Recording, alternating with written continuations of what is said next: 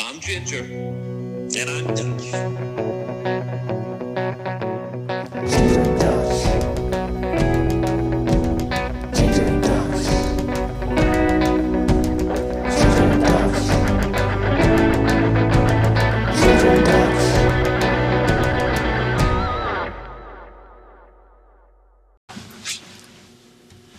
All right, folks, welcome back to another episode of Ginger and Dutch here on the Ginger and Dutch podcast.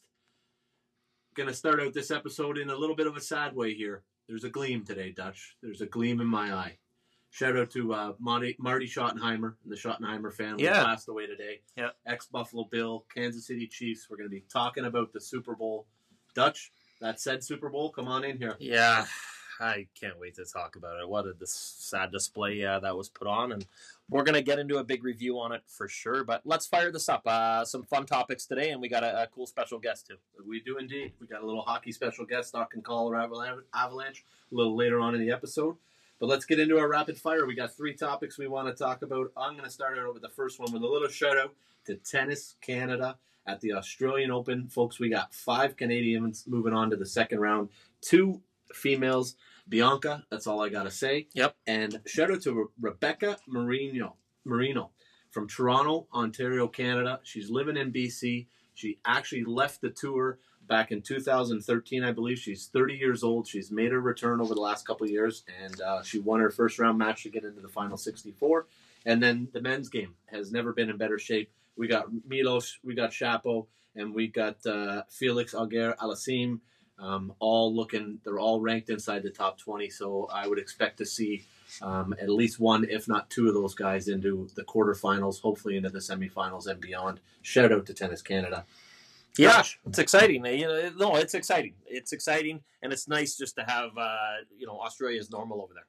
Yeah. So, so they got things rolling. I know they don't have full full crowds, but they got things rolling over there. So it's exciting. We'll see.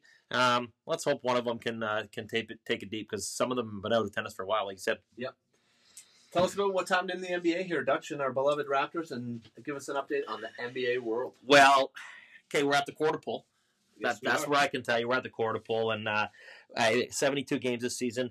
I, I just want to talk with some surprises. We talked about it earlier, um, and that's I'm going to just name a couple teams, and you can jump in whenever you want. But Miami Heat, we had talked about them still being up there, nine and 14, uh, just not off to a good start at all.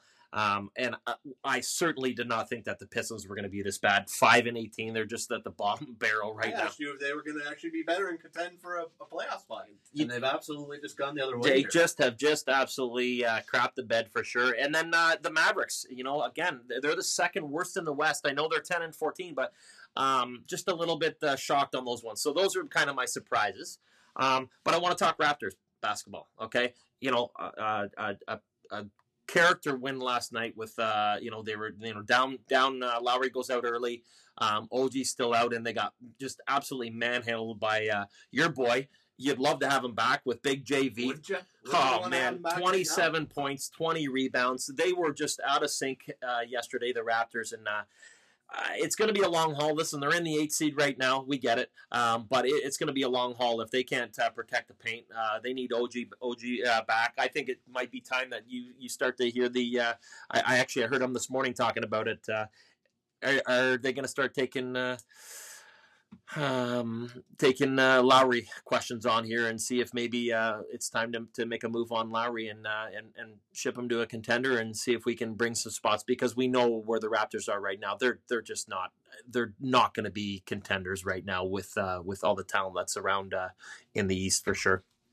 Yeah, the the East is definitely uh, deeper than it's been in prior years, and the, the Raptors are where where we thought they would be. Maybe not quite with the record wise, but did we not say that they would be in that five to seven to eight range with this team and with how deep the, the East was? For for me, they've lost some close games. We we all know that. You know, five within five points and two by one point. But if they're going to make a run and get to a five or six seed and possibly win a round or two here, if they if they do end up keeping Lowry around, this is to me about defensive defense and rebounding. 18th in the league in defense right now, just not good enough at times, um, especially protecting inside, and 28th in rebounding. you can see why the rumor on the weekend was is that they were looking at Andre Drum, Drummond Yep. trade. Yep. Whether that involves Lowry or not, probably not, because I'm pretty sure um, Lowry would nix a, a trade to the Cavaliers. But they've got to start to protect the protect, protect the glass and start playing a little bit more defense. Because when they played defense, you saw last night You against saw- Memphis. that's right. As soon as as, as soon as Nurse got got axed uh, right for his uh, his double technical, although he was a little bit confused by, by that, uh, the, the team the team stepped up and they played a good you know ten minutes solid of defense if there is such a thing as defense in the NBA. But you're right, buckle down, but they do have to uh, get the glass. They've got 14 games left before this this quote unquote All Star break, okay, which I believe is uh, March 5th through 11th. So um, it's an even split, seven home, although there's no such thing as a home game anymore, but seven home, seven away. Um, and it includes, it's funny, it includes seven teams that are below 500 and then seven teams that are above 500, which has the 76ers twice, the Bucks twice, and the Celtics twice. So Yeah. if they can take care of the, the, the lower teams and then maybe go split three and three with that, they're going to come right out of that All Star break, which they haven't even made the schedule. I'm not sure if you knew that. Yep, I saw that. I was I've been keeping So so so right. I'm not sure why or what how that is that was that a COVID plan on why they didn't make the I schedule so, yeah. because they haven't released a schedule for March 11th onward, which they still are going to have um, 20 I think 24 games, 26 games to go. I think they'll have so. It'll be interesting to see how it plays out, but I have them going into the All Star break in uh, that you know five, six, seven seed based on how not so well the East has been playing. Yeah, some of those teams are starting to come back down to size, the Chicago's and the Charlottes and, and those teams. So I'm bang on. And, and we actually did, it's funny you mentioned this, we did our prep separately again this week. And those surprise teams, I actually had both of them talking about Miami and Dallas. Miami, did funny. you know they were fourth in man games lost? Jimmy Butler hasn't been playing a lot. Dragic hasn't been playing a lot. Herro's missed five or six games. So watch out for this Heat squad, especially if the seven and eight seeds get in uh, or in the West and, and they're under 500, and it looks like an under 500 team could could make that seven eight seed. Mhm. Um, nobody wants to play the Miami Heat No chance. um, when they're healthy, coming back off of a seven and eight seed. But they're in the same boat, 30th in rebounding, 30th in turnovers. So they're not uh, cleaning up on the glass. They're turning the ball over.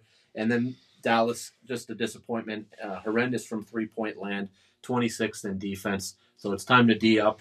Hopefully, hit the open looks from three, and uh, those Mavericks can turn it around as well. Yeah.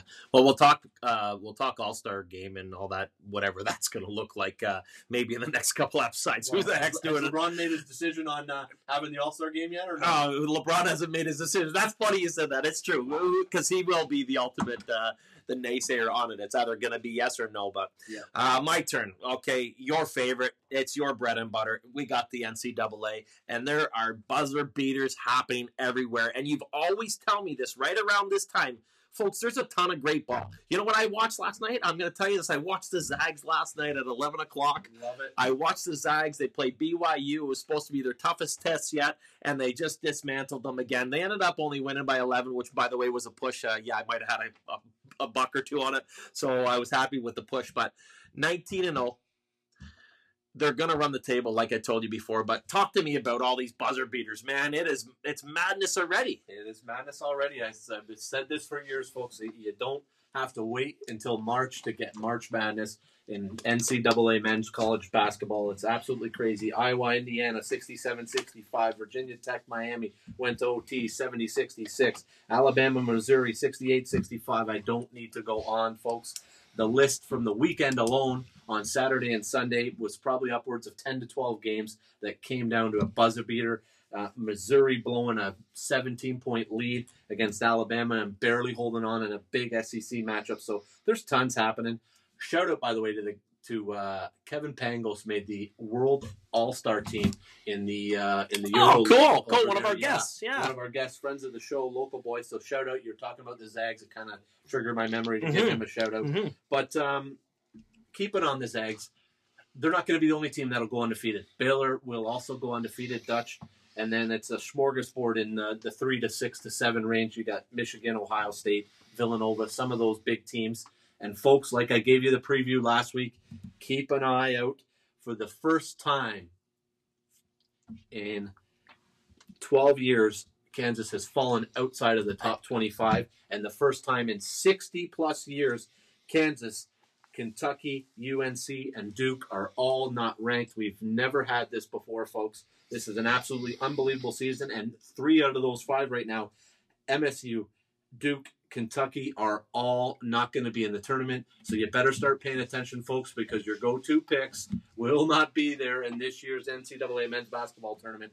I'm telling you right now. I, you, you got it. I, I, I laid this out for you because I wanted to, to pick your brain on it because it's again it goes back to this whole NCAA stuff and and let's I was gonna start with a different division because most of the teams have about six or seven games left based on postponements and whatever Yep. before this gets rolling before all their conference championships. So since you brought up Kansas, I'm gonna start with that division because they, they the, the Big Twelve just looks unreal right now. They've got six teams in the top 25, which seems crazy to me. Okay, seems crazy to me. But yet Kansas, as you said, is not in. I'll wait for it because I'm going to give you all of them, and then I want you to give me your feedback.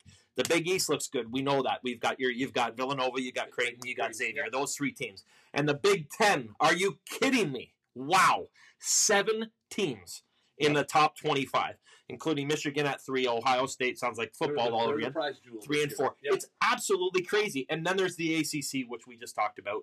There's no a little uh, bit of a down year for the ACC. it's down here, but Yep. but how is it that I mean, how is it that that these? If I I just said those the four big powerhouse conferences, that that brings up almost eighty percent, if not more, of the top twenty five. I c- it just doesn't. When some of them have barely winning records. Yeah, and I think what, what you're this year, what you're seeing a lot of too is is that a lot of these teams nixed some of the the out of conference games, mm-hmm, mm-hmm. right? So they're not going to be able to play Alcorn State. They're not going to be able to play. Um, you know, Drake's a bad example, but a, a, a Valpo. They're not going to be able to play some of these different teams where some of these we can get a good judge as to good how, how good these teams are. good point. So these out of conference games are gone. Like you're looking, there's the look at like Michigan hasn't played in in almost two and a half weeks. Mhm. They've only played 16 games. They've only got five or six left. Like they're only going to play 22 games. Yeah. that's only two thirds of a regular schedule. Yeah. right. Uh, some of the some of the teams withdrew from some of the tournaments where at the start of the year, so they weren't able to play some of these con- out of conference games and and interconference games where you know SEC's playing playing the ACC and, and all that. They were able to do the SEC Big 12 matchup um, last weekend, not last weekend that passed, but two weekends ago. So that was nice to see. But I think that's what's happening. And, and as it goes back to, you just, these ranking makers and these coaches and AP polls, they just tend to gravitate towards the bigger conferences. Well, I'm going to go out on a limb and say this: that that when the when March Madness comes and when when hopefully, let's hope there's no issues with it. Let's hope it runs smoothly all the way through from 64 down. None of these playing BS games that I've never liked in the first place. But when we get to that that final 64, I'm going to go out there and say that in the remaining when we get to the final four, there'll be one, maybe two at best number ones. The I think you're going to see some shenanigans. I think you're going to see some craziness happen this year. The March Madness could be the most wildest March Madness that we've ever seen. Can't argue. Can't argue there, Dutch. Well, that's a good little seg- segue. We were hot there on that uh, that uh, last rapid fire. Let's get over to. We are no longer El Fuego Dutch. We are now scorching Scorching On fire. on the PGA Tour golf picks. You were one shot away from another winner. That would have been back to back winners. Covered all our bets with Xander Schauffele. Six guys made the cut.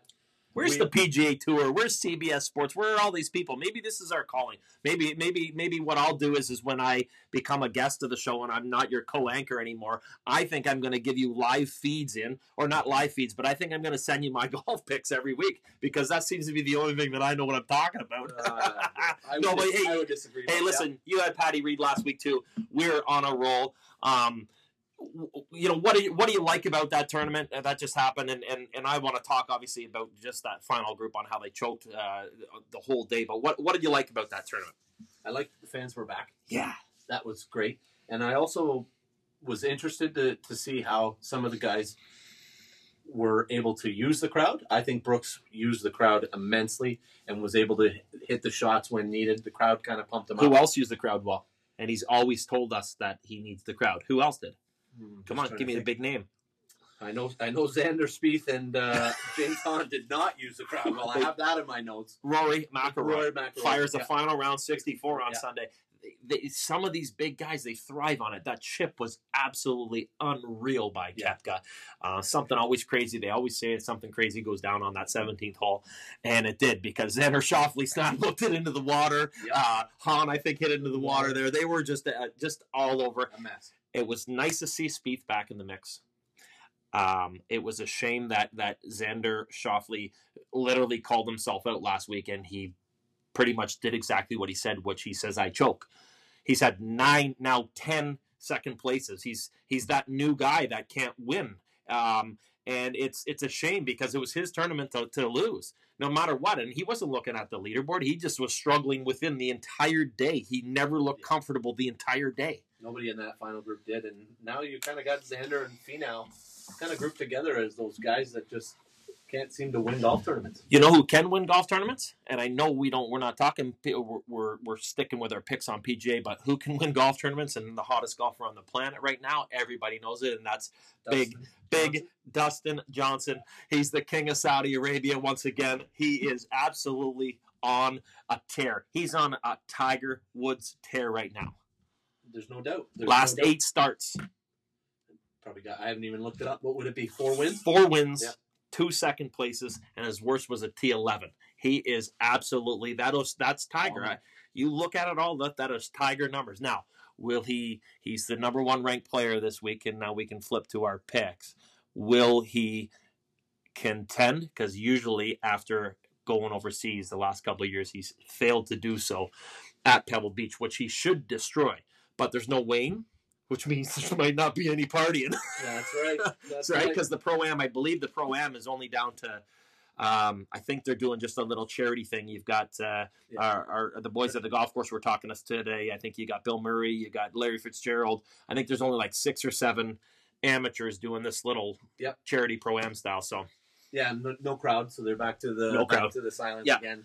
Yeah. Um, we're on a couple different golf courses, which makes it uh, a little bit interesting as well. Yep. But uh, you were the, you were the hot man, so let's start off. Where are you uh, where are you leading us with your picks? Okay, well, I, I didn't want to go crazy, crazy on a on a lock of the week, so I'm going to go with two real steady picks of the week, and then I got a dark horse. So my steady pick of the week, and believe it or not, is is Jordan Spieth. I'm going to ride him while he's hot. Uh, he, I think he seemed to have found something uh, um, something in his game, and it just looks like he's kind of finding his groove. Right? Um, he's won here before.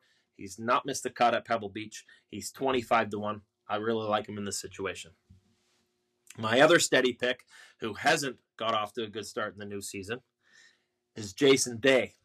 I was looking at Day. I was looking at Day on Sunday, prepping for this. He has got way too much talent not to get back on track. You know, I know he hasn't played a weekend. Like I said, he hasn't played a weekend in 2021, but he's had tons of Yeah. success here at Pebble, even though he hasn't won. He has. Right, seven top tens. He's Yep. been in the top five the last four years, and I like him at 27 to one. How could you not?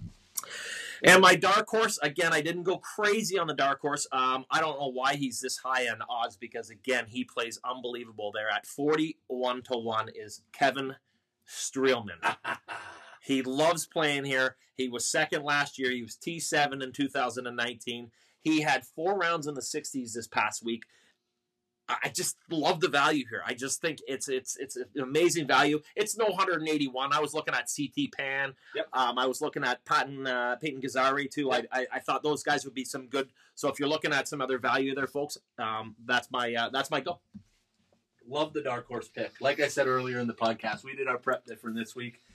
How could you not? I'll continue on, as you said, on that run. Kevin Streelman, folks, like Dutch said, second last year, T7 in 2019, 2018, sixth outright, 2017, T14, 2016, T17. Folks, it's been five years since this guy's been out outside the top 20 at Pebble Beach. Suits his eye. He's showing good form. T twenty second at the Waste Management Open. T thirty seven at Farmers. So he's trending in the right direction. Yep, baby. Kevin Streelman as our dark horse pick. Love it. Dutch. Don't use sports interaction too much because I don't want those odds to go down, folks. All right. my my lock my uh, rock steady pick of the week at thirty six to one, 10 to one on an each way. He's been solid the last two years at this tournament, and he's shown nice form in uh, in 2021 here. Uh, T10 in 2019, T14 last year in this event, and he was 42nd at the Waste tied 18 at the Farmers and 21st at the American, and that's Max Homa. He's played every single weekend on the 2021 PGA Tour. I like it. Let's just hope he rock is not too tired, but I love that pick as well. And then my uh, my big gun. Not a not a lot of big guns in this event. There's really. not. That's why I kind of went the- that way. the Yep. greatest field. Uh, You know, it's hard to say that on the PGA Tour because these guys are so good. But hey, he won the Omega Dubai uh, T12 in uh, in Saudi Arabia at the international there.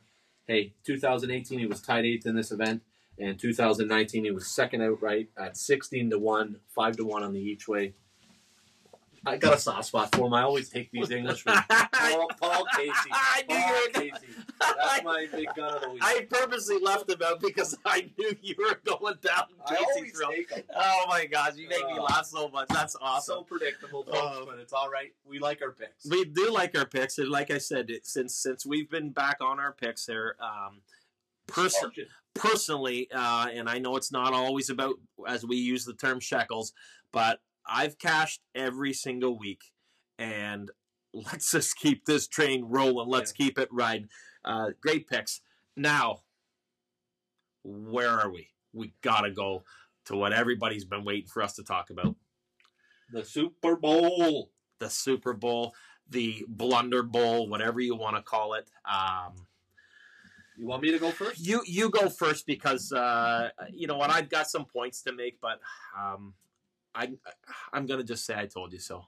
Um, I'm not. You did. You did. I, I just it just seemed too too good to be true. I, I I'm regretting not um, putting uh, putting anything on it. Um, I had some fun prop bets that I actually was lucky on, but um, the game itself, Ginger. Yeah, the game itself. And let's go back to our, our preview and, and kind of where I'm going to look at kind of where I went right and where I went wrong. And, you know, I'll, I'll start with the Bucks.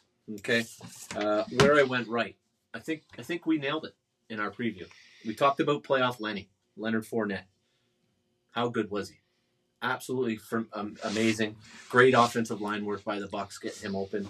Um, so nice job there in sticking to Leonard Fournette and pounding that rock and moving those chains. Stick to who you are. I, I we talked about that. Uh, both teams being who they are. Tampa came in as the number one play action team in the NFL over the last eight weeks, and they were able to run the ball. And as soon as they started to get the run going, they went to the play action game and rekindled that old connection with Rob Gronkowski. So that was nice to see from from the Bucks side. And on a point there about that, I don't think they went four wide once. They did what every other team does, and that's they kept Brady upright. They moved him out of the pocket on play actions when he needed to. He had all the time in the world, and he was efficient, right? Look at his stats, right? 21 for 29. You know, he only had 200 yards, but but he just methodically went down the field with his three touchdowns.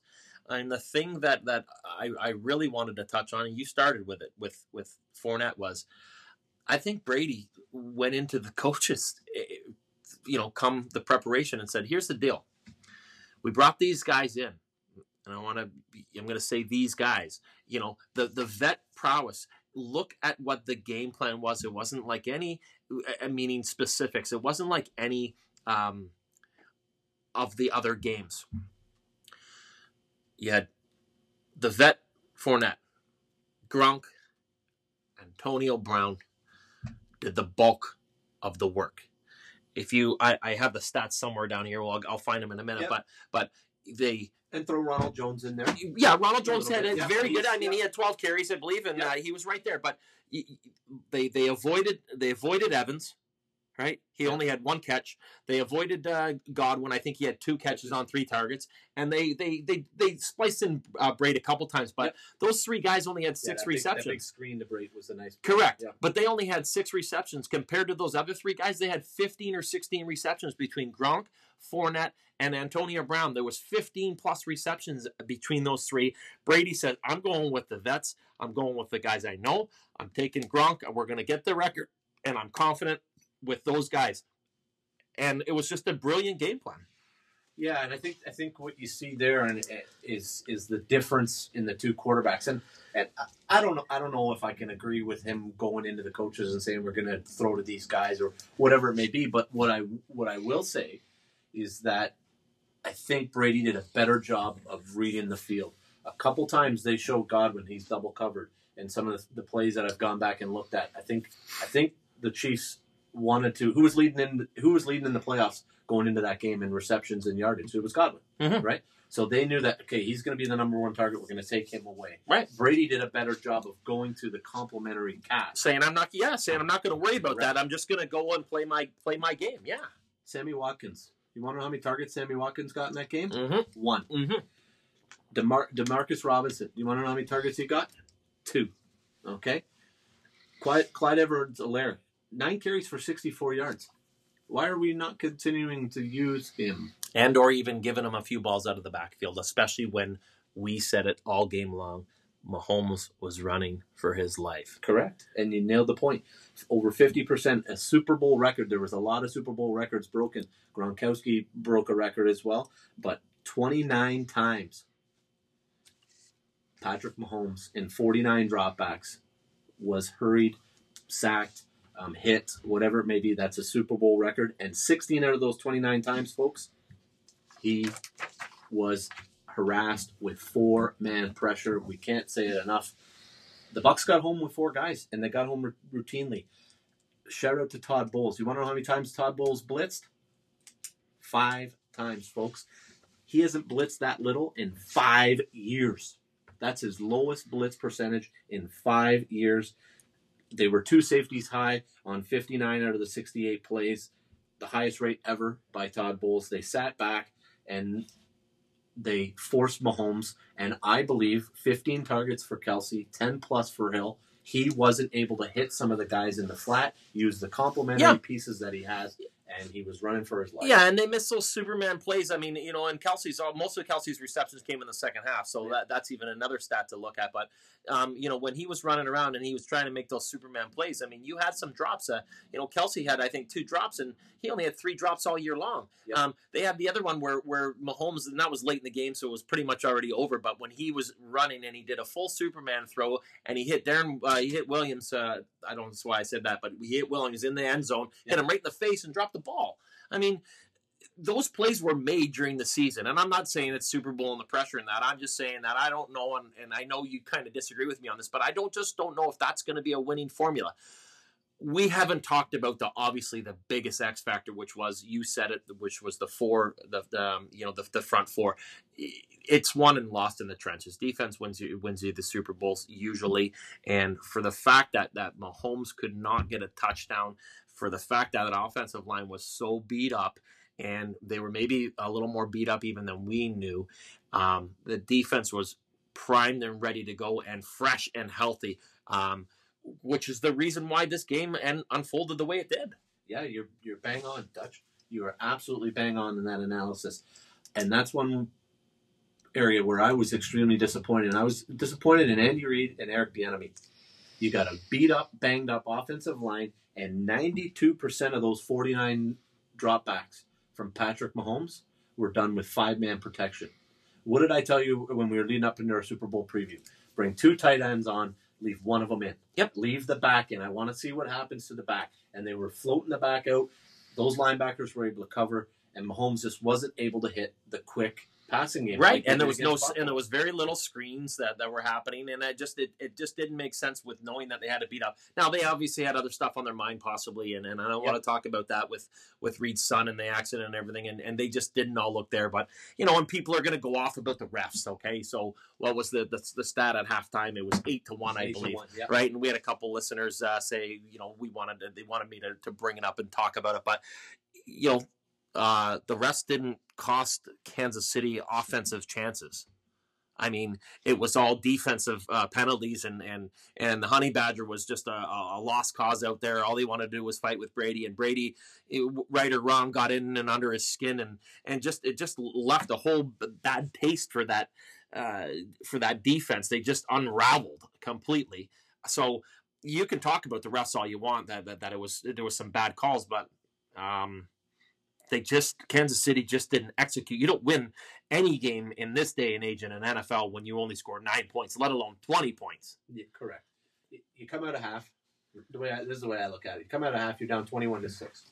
Whether they you lined up offsides or not, it looked like he was offside, whether it was pass interference or not, because those were the two kind of majority Sure, main, main sure. calls. Um, you had a chance to get back in the football game at that point, and you put up another field goal, and then on de- defense, you just didn't answer the bell. Mhm. It's twenty-one to nine. It could have been 21-13, and they drive down on a meticulous drive, three straight runs to open up the drive, play action to Gronk over the middle. Lenny Fournette goes 27 yards, absolutely untouched. Untouched. Untouched, 27 yards. You didn't answer the bell. Yep. You got your ass whooped. The refs, to me, after watching that second half, going into half, they could have been a story if that game kept close. But at 31 to 9, you can't even talk No, you that. can't. You can't talk about the refs. You cannot talk about the refs. Uh, what what I just you know what it, I, my I guess my closing remark on it is is that um, you know they're going to be back. Um, we don't really know how how sore or hurt Mahomes was. Obviously, he's going in for surgery today with his turf toe. Um, you know the offensive line was beat up. Uh, you know there was things behind the scenes from what happened with uh, with Reid uh, and his kid. Um, but the bottom line is the Tampa Bay Bucks are the champs. They built that team for this actual moment. Brady's coming back. Um, all the naysayers can throw Belichick out, out of the, the water as far as um, it was all Belichick. Listen, I'm not saying it was all Brady here, but you know what? It was a perfect marriage. It was a perfect marriage. I loved listening to NFL Game Day. They talked about how they recruited Brady and how it was a big production, and they called him Shoeless Joe, and they made this big plan. When meanwhile they thought everybody else was going to go, they were going to go after like a Bridgewater, whatnot. Um, just it was a perfect marriage. Congratulations, they deserve it. You know, seven-time champ, more than any other franchise, and he's one player. Uh, no doubt. There's we don't even I don't even want to use the word goat anymore. It's it's it's just there. He's the best. Yeah, and, and you nailed on it by the point, simple point of they'll be back. And, and I want to give a shout out to um, to to the general manager Jason Licht for for his work. Let me just read you a few of the names. This team, everyone believes that this team was built with the big names, and, the big names, yeah, they're the big names, and they, and they put the team over the top. But this team was built, in my mind, because of what's happened in their draft the last three years. That allowed them to having these players on rookie contracts to go out and get some of these big names and stay under the cap. You ready for this? 2018, Vita Vea, Ronald Jones, Carlton Davis, Alex Cappa, Jordan Whitehead in the first four rounds. 2019, Devin White, Sean Murphy Bunting, Jamel Dean, Mike Edwards in the first three rounds. 2020, probably one of the best right tackles in football, folks. Shout out to one of our listeners, Mike Dearlove, for this. Round one, Tristan Wirfs. The guy hasn't given up a goddamn sack since week five. How is you not involved in offensive rookie in the year as a right tackle? These linemen don't get enough pub. Antoine Winfield in the second round. Ke'Shawn Vaughn, okay, he didn't play a big role, but they've hit on 10 out of their last 12 draft picks, in my mind, over the last three years Yep. on rookie deals. Allows you to go out and get the big name vets and build it. And that's why they've got $56 million, looks like, in the cap room coming up. Brady's going to be back. Gronkowski's going to be back, and the Bucks ain't going nowhere. It'll be a good it'll be a good show and we'll see if we'll see if this tape gets played over and over and over again by defensive coordinators around the league on how you can slow down Mahomes or not. Now granted, again, unhealthy people equals that, but that'll be interesting. Great work. Um, awesome job. Let's send it off the break, and we'll catch our listeners on the flip side for a hockey interview with Adrian Dater from the Colorado Colorado Avalanche. We'll catch you on the flip side.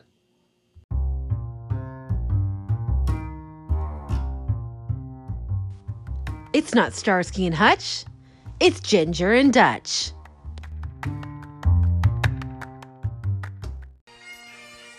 If you ain't Dutch, you ain't much. So welcome to Ginger and Dutch.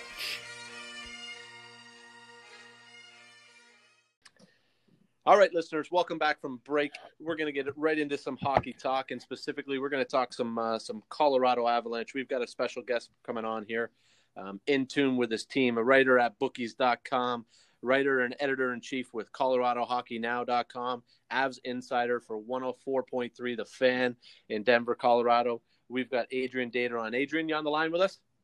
I'm here. Ah, beautiful, good stuff. Thanks for coming on today. Hey, my pleasure. So I uh, I gotta break the ice a little bit here with you. Uh, you know, I saw on your on your social media there you're a Larry Bird fan. So we saw Tom Brady win his seventh Super Bowl. Um, are you are you going Brady or Jordan for the uh, the greatest of all time there? Oh boy, uh, you know, as far as pure athlete goes, you'd have to go with Jordan. I mean, uh, but I don't know. I mean, 43 years old. Um, that's a tough call. I got to go with Brady though, being from New England. I've been a Patriot fan since the Jim Plunkett days from the early 70s, so I'm not a fair weather fan. Uh, um, but yeah, it's hurt a little bit to see him win. But on the other hand, I think all Patriot fans were kind of rooting for what happened yes, uh, yesterday, two days ago. Uh, Ginger, you didn't tell me you were bringing on a Patriots fan, really? well, we're all pro. We're pro Buffalo here. I can't even believe we're even having this conversation now that you just started to tell us that. But I, I agree. I, I, agree as well. I agree as well. Uh, I think Brady for sure uh, tops that list. Listen, Adrian, let's get right into some Avalanche talk. Uh, it's it's been February second since they played last. Uh, the the whole thing's just in a big debacle right now. It looks like they're not going to play their next game to the 14th. Um, it's got to mess with their heads a little bit. What do you think? Well, you know, actually, the thinking here is that this is, you know, quite possibly a silver lining event for the Avs. You know, because they had so many injuries. They yeah, always have injuries, but yeah. you know, Nathan MacKinnon and Erik Johnson and uh, Matt Calvert and their backup goalie and a few other guys have been hurt and uh, would have missed, you know, all these games in the last few days. Now they get to rest up and. Uh, and and some probably won't miss any games when the when all said and done. I think Nathan MacKinnon's going to be back for that Sunday game. Uh, Devon Toews could be back. So uh, yeah, it's it kind of sucks sitting around doing again nothing to nothing to watch for Avalanche hockey, but uh, I do think this could be uh, a good thing for the team. You know, for the record and and down the road, assuming they uh, you know uh, rest up healthily and not get any worse with COVID at all. No, exactly. And you know when they when they come back, they've got a. It's it's very weird, obviously, and we've been talking about a lot with just the way the schedule goes. It's four straight after that on the 14th, coming back against Vegas, which is obviously their, I think, next to St. Louis, their biggest competitor in in this division. You know what what how are they going to prepare for that with going four games in a row back to back? Like, are they gonna are you going to see a different style of hockey with it, or which way are they going to go that way? No, I think they're gonna, you know, play this. One of those games is gonna be an outdoor game uh, in Lake right. Tahoe on a golf course, so I think that'll be a different game no matter what. Um, you know, probably not a lot of uh, big bone hit, jarring hits or anything. It tends to be tougher to do on outdoor rinks, but uh, uh, you know, those are two teams that are going to be really gunning for each other. You know, those I think those are the two best teams in the division, and maybe you know you can argue they're the two best in the league and uh, you know it's going to be tough. I think uh, Vegas got a little more size in the Avalanche. This is always a a little bit of a worry here, and uh, you know the Avs are going to have to outskill them, out outscore them probably, but uh, should be four fun games. I just hope they all happen and talking strictly about Vegas here, Adrian, do you see Vegas as the, as the number one challenge for Colorado to go through, or do you feel that you know uh, St. Louis or uh, you know a young upstart team in Arizona can can challenge the Avalanche for the for the lead in the, the top of this division? Who do you feel is that number one challenger? No, I think it's Vegas. Uh, you know, you I I sort of think Vegas is still a little bit above the Avs, uh, just when it comes to pure depth, maybe uh, in the goaltending position, but uh, yeah, they're pretty even. And um, um, St. Louis is real tough. Don't get me wrong, not going to be easy, but we've seen them struggle a little bit lately. And we saw them struggle in the playoffs last year. You can uh, you can argue that uh, they're slightly on the descent. I don't think that's the case with either Colorado or Vegas, though. They're they're on the way up. You mentioned uh, the possibility of MacKinnon coming back for for the Sunday game do you do you see the Avalanche easing him in and limiting the minutes, or are they going to just fire him right in there and expect him to uh, continue where he left off, which was hot as uh, hot as fire? I mean, it probably depends on how much practice time he gets the two days they get back before the game. Uh, but uh, I don't see him slowing down too much. If he can skate normally, I think uh, I think it'll be, you know, not long enough of a layoff that he can go back in and play as usual, you know, t- 20, 20 minutes or so and be and be normal Nathan. Yeah, and the good news is, is they've uh, they've had tons of uh, scoring. It's been spread out, uh, you know, quite nicely since uh, since he has gone down. Is that is that the team's biggest strength, or is it just overall, uh, you know, just the team concept that they're playing right now? Well, they have a lot of depth offensively. Of course, you know, guys have always been, you know, a lot of injuries still, but uh, you know, they have they have depth on uh, offensively at the blue line too. Cale Makar is a dynamite player. Um, you know, just phenomenal. And uh, um, really, though, their their best how they've won, you know, some games has it's been really good defense and goaltending. Though uh, their their defense is better than it, than it has been in years. That's no question about that.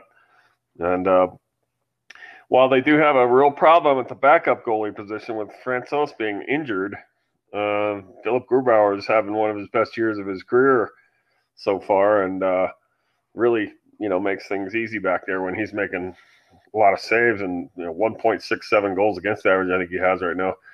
It's uh, it's really been their defense that's been probably better than anything of late, and the goaltending.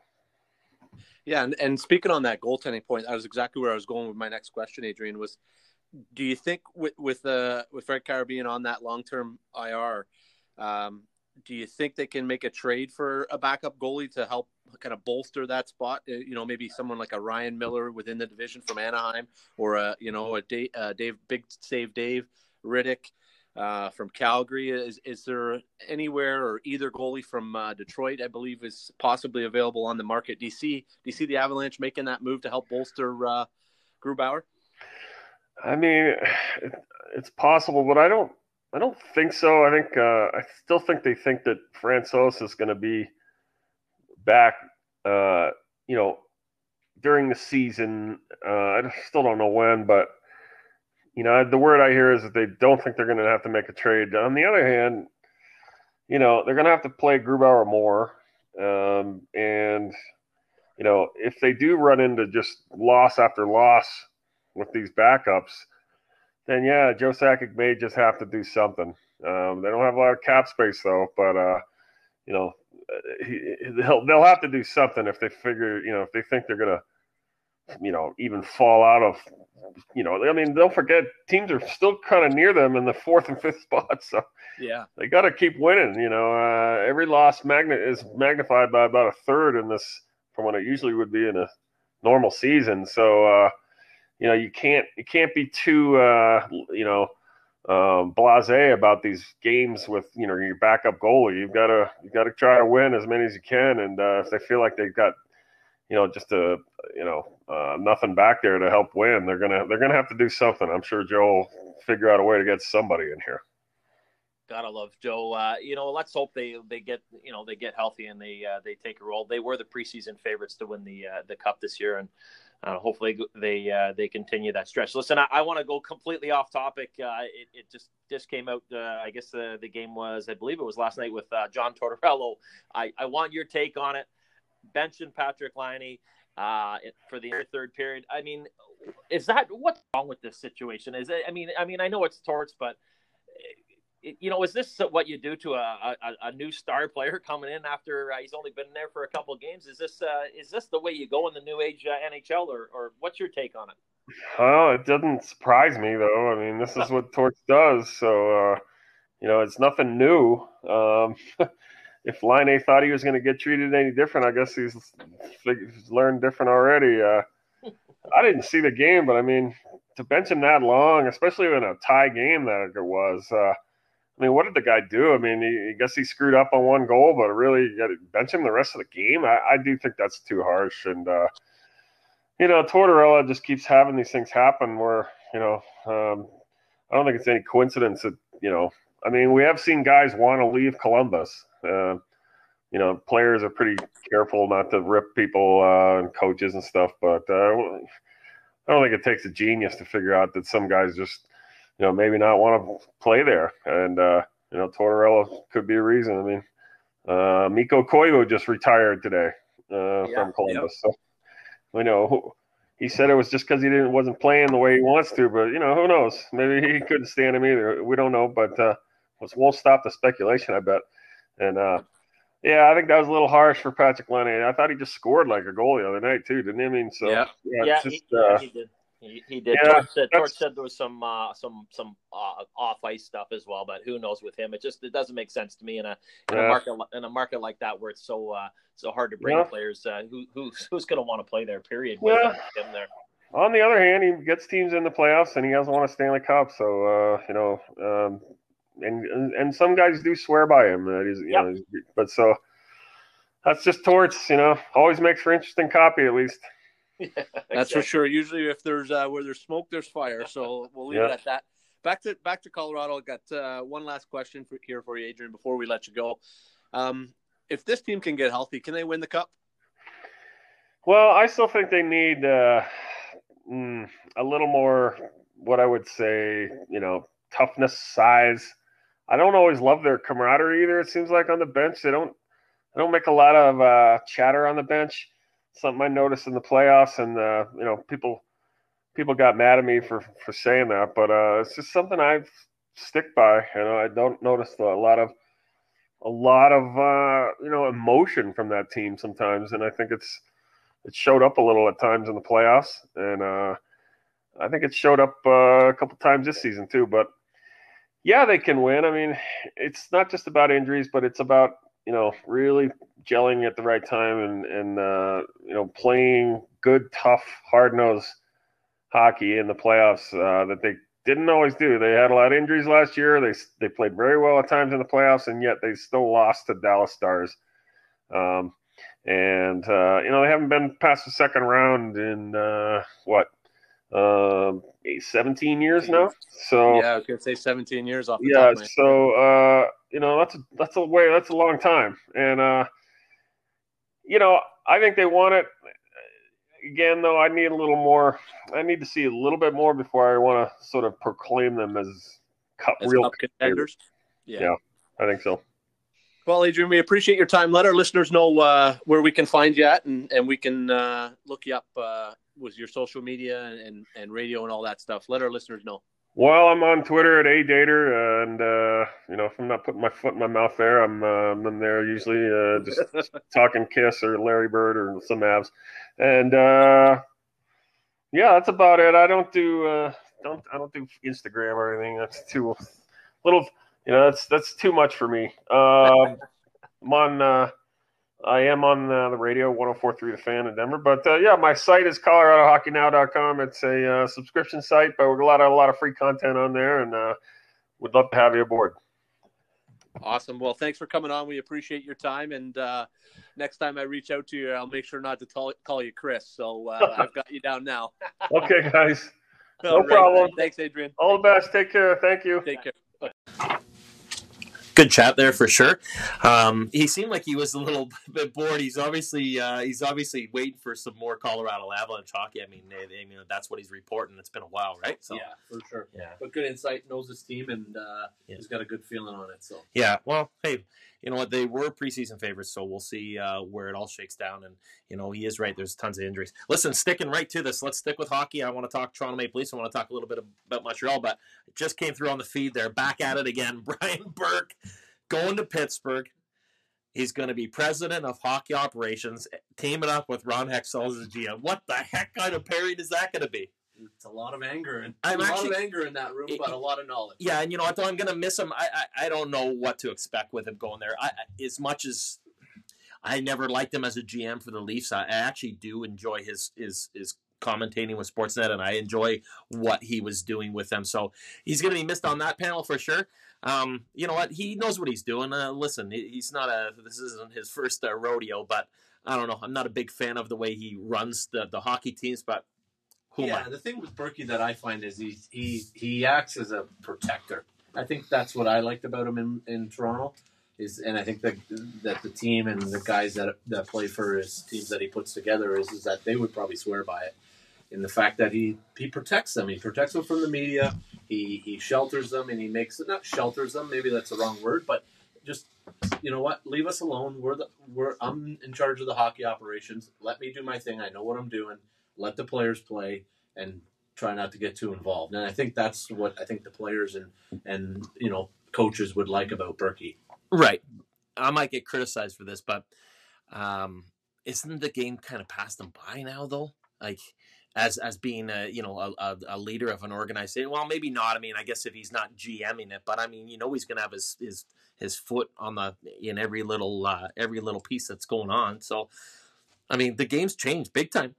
Yep, the game has changed, and he'll be he'll be the one to prove us wrong, right?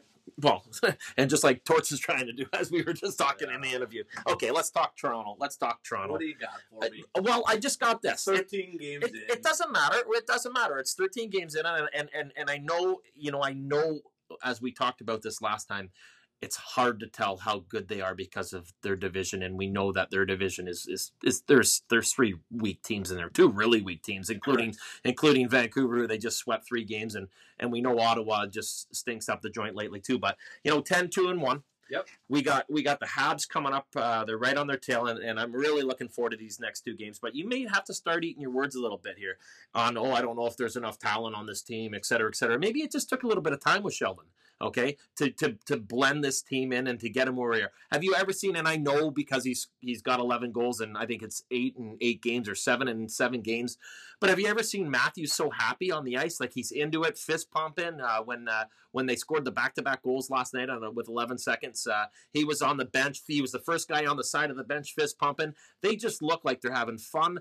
I really, really, really like the way the defense is playing. You don't hear any of these um, I almost said the wrong word there. Any of these um, super fans or call it when they call in and, and they just ripping apart individuals. And that's what's not happening right now, folks, is that they're not ripping, and again, because they're 10 2 and 1, but they're not ripping on individuals. Look at guys like who they brought in. Look at Brodie Look at Bogosian. How about Holl? These guys are all playing all upwards of 20 minutes. In fact, Brodie paid 26 minutes the other night they're playing good, sound hockey. They're being able to win these muck up games. they are. Right? Freddie looks like a top five goalie right now. He's, you know, being last night was his first actual, uh, you want to say, steal the show. He he pretty yeah, much stole those two periods. First, first two periods but sure. how can you not tell me that this team right now isn't poised to make a big run here? And I know it's early, but and they're healthy as can be, but with the exception of uh, you know Simmonds going Prove down. Prove it to me. 10 2 and 1 in a in a in a covid year in a in a, in a crazy division.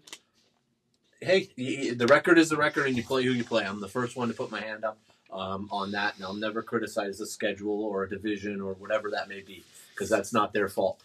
But they got to do it.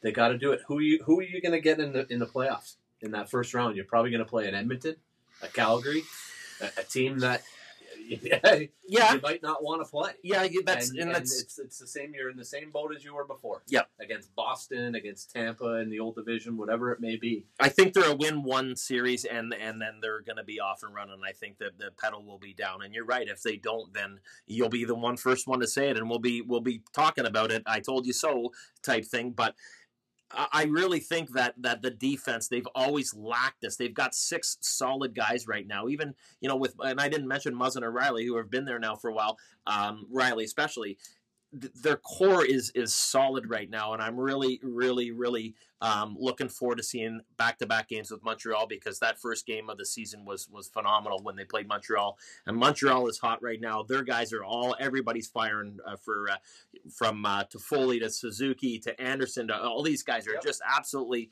you know taking it down, and and we talked about it before the fact that Carey Price doesn't have to play every game right now is, is making a huge difference with uh, Montreal, and um, I think those two teams uh, are going to be uh, be there. They're going to be one two, as we said earlier. Yeah, and, this is uh, this is a little bit more than a sprint. You know, they always say a regular NHL or NBA season's a marathon with the 82 games, but um, this is a shortened season. You know, 26 games means a, a whole. That's a that's a lot of games that you're not playing now. So when you get off and you've played your first 13 or 14 games by the time some of the listeners listen to this podcast, um, you're a quarter of the way through the year.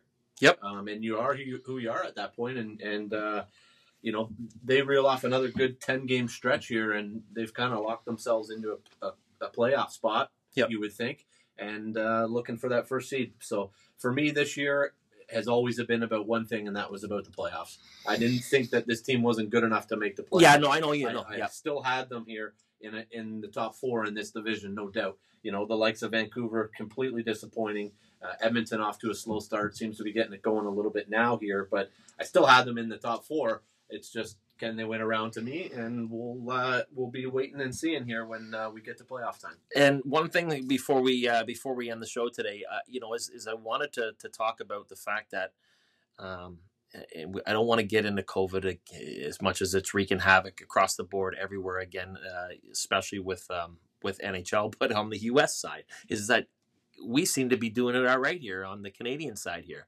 There, I don't even. I, I could be wrong, but I don't think there's been one postponed game from our from the North Division. No, there hasn't. Nope. So so they're rolling. That could play a factor down the road, Ginger. It, it could. I don't know. I don't proclaim to be the expert on the way the schedulings work, but these these other teams might be having to cram some games in there, and and and if we can come out unscathed through all this, and you know what, injuries are are are sometimes are freak accidents, just like what happened with Simmonds, but you know. Injuries could pop up if these teams have to start playing four and five nights or whatever it may be down the stretch just to get these games in. So that could play a big factor in- in the in in the the longevity of this season. You know. Yeah, and, and when you get into the the interconference, if you will, or when they start crossing over into these other divisions in the second and third rounds of the or in the third rounds of the playoffs, you could be right. You know, like you look, I read today, Buffalo's playing 14 games in 18 days. Well, that's unheard of in the NHL. Yep. Like that. That's a. I'm surprised no one's putting their hand up, going, "Well, what have we forgotten about player safety here?" I know. I know. right? So that could be a, a question that's going to arise coming up as well. Yep. In terms of the players going, um, yeah, this pace is just a little too quick. Yep. Um, in terms of how how fast they're playing these games to try to make them up and get these games in. Yeah, it'll be interesting down the stretch, but I'm it's exciting to watch at least for sure. Yeah, and- I think overall with the NHL, just to kind of close it off, is it- the rest is we kind of you know not tooting our own horn here, but we've nailed it to start. You know, you look at the West, you've got St. Louis, Vegas, Colorado, Arizona. I think we had those four teams. Absolutely. Yep. Central, you got Tampa, Florida, upstart Carolina, who you were big on and you mentioned, and Dallas, who's in fifth or sixth right now, but they've only played nine games. And they're And missing they're missing a ton of guys. and they're missing a ton of guys. a ton. They're kind of in that same boat as Colorado. Once they get healthy, they can get back and play some of these Yep. games, and they win them. Yep. They'll be right there. And then the East, I was I was wrong on one team. I'll put my hand up. I'll uh, I'll be the first one to say I told you so when I'm right. Yep. I'll be the first one to put my hand up when I'm wrong. The Boston Bruins, uh, top of the East right now, still there. I thought it was uh, them and Pittsburgh would be done, but hey, they might have one more year in, year in them, and then Philly, Washington, and the Islanders. So it's kind of played out exactly Sure. uh, the way we thought. Other than um, me having Toronto and Montreal uh, a little lower than where they are right now.